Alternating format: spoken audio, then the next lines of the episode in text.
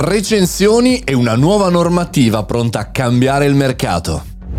Buongiorno e bentornati al Caffettino Podcast, sono Mario Moroni e qui oggi davanti al macchiente del caffè virtuale parliamo con l'avvocato del digitale perché è sabato e volevo una puntata a due voci con un avvocato perché Alessandro Vercellotti oltre ad essere un bravo, bravissimo comunicatore ci potrà spiegare anche questa nuova norma che arriva in Europa riguardo le recensioni. E allora la prima domanda che facciamo ad Alessandro è come facciamo a capire se una recensione è vera o falsa, ma soprattutto cosa cambia con questa norma, elemento veramente molto importante e di discontinuità. Eh, questo è un bel problema.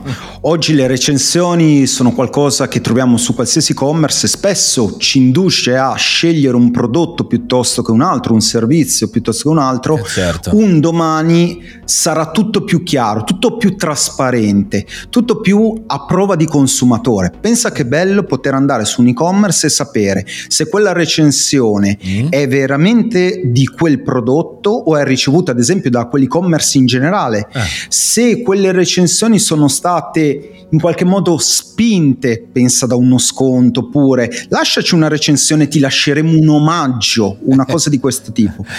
Vorrà dire per tutti noi una capacità di scegliere un e-commerce, scegliere un sito in modo molto più coerente alle nostre idee e trasparente. Questa è la chiave fondamentale. Ecco, come si fa a scegliere? Come si fa a scegliere un sito e-commerce dall'altro? Come possiamo noi comuni mortali non super esperti a capire dove andare? Guarda, la, la, rivoluzione che sarà a prova di tutti noi consumatori sarà quella che se su un sito web non troviamo un piccolo disclaimer, una piccola dicitura anche nel fondo della pagina okay. che parla delle recensioni, questo sarà un problema. Ah. Perché per legge tutti gli e-commerce dovranno dire come hanno gestito quelle recensioni, dove le hanno raccolte, se sono state fatte delle verifiche a quelle recensioni. E se non troveremo questa informazione, direi che la puzza di bruciato possiamo cominciare a sentirla. Puzza di bruciato a parte, interessante questa cosa. Andiamo verso il futuro. Come vedi l'evoluzione del mondo delle recensioni? Grazie a questa norma aumenteranno, diminuiranno, rimarranno solo quelle di qualità? Come la vedi? Questa è una bella domanda. Oggi è ancora presto. Pensa che questa normativa omnibus, che è il nome di questa normativa europea che varrà per tutti gli stati e dove addirittura uno stato straniero potrà valutare un e-commerce, ad esempio italiano, uno stato, lo stato tedesco. Quindi c'è più possibilità che sia applicata, visto che non, non è solo noi per noi, noi italiani per noi italiani. Eh certo probabilmente a medio termine, a lungo termine ci sarà una pulizia del mercato di tutte queste recensioni un po' spinte, addirittura false, non corrette, oppure pensa alla selezione, mi metto sul sito solo quelle belle, è troppo facile.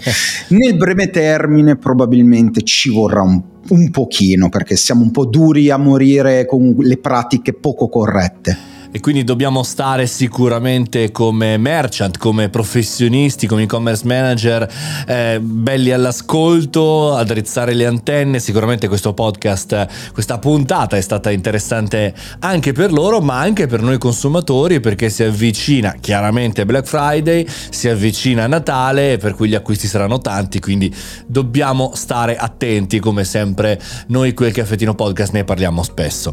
Grazie Ale, alessandroverciotti.it il suo sito e poi chiaramente anche sui social dove chiaramente è super riconosciuto l'avvocato del digitale. Ciao Alessandro, grazie mille. Grazie a te Mario. Concludiamo qui la puntata del nostro sabato. Io sono Mario Moroni, questo è il Caffettino Podcast. Questa è una puntata a due voci.